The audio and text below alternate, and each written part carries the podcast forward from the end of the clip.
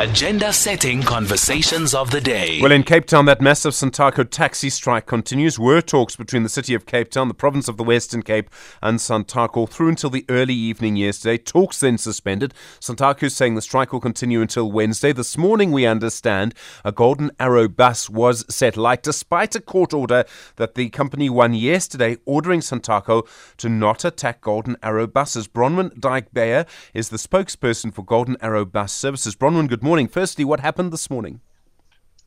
Good morning, Stephen. Unfortunately, it's been very chaotic this morning. Um, we actually lost four buses, uh, two buses on the N2 just after the taxi blockade that was blocking the N2, and then two other buses lost uh, in the Philippi area.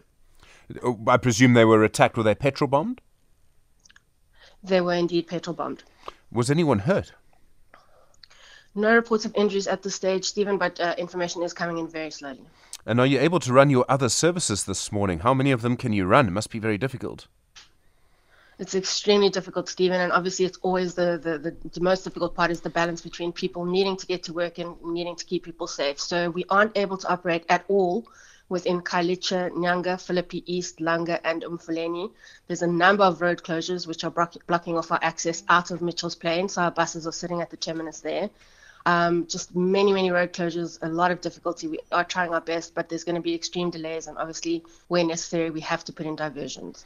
You went to court yesterday, uh, over the weekend at least. What did you ask for from the court? What did they actually grant you? They interdicted uh, Santaco and the other associations that are participating in the strike from intimidating our passengers, our employees, from uh, harassment, violence, any kind of hindering um, of our services, any damage to our property, anything that would stop us from being able to use public roads. Um, unfortunately, as I said this morning, first thing we had a taxi blockade on the N2, and uh, immediately two buses were set alight. So, uh, despite the fact that uh, after the court order there was a um, statement from Santaco saying that they would heed uh, the court order and would um, ask their members to advance the strike peacefully, um, two buses being set alight while there's a taxi blockade says something very different. Um, they always deny that the evidence that, that, that, that this was them. They always deny that they are responsible for this. I had this argument with them uh, last week. Um, do you have any evidence that you were able to bring to the court to show that it was taxi operators?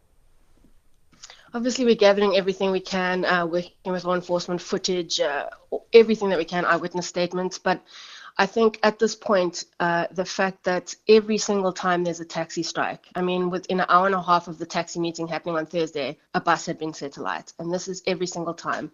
Um, the only inference can be that it's linked to the strike. Um, and obviously, we rely on SAPS to catch those responsible, but something has to change. This cannot continue to happen. Um, we understand that they want to protest, they want to stay away, but we need to be able to operate peacefully and uh, our drivers and employees deserve to be safe. Bronwen Dyke-Beyer, thank you, spokesperson for the Golden Arrow bus service. Very difficult morning in Cape Town this morning.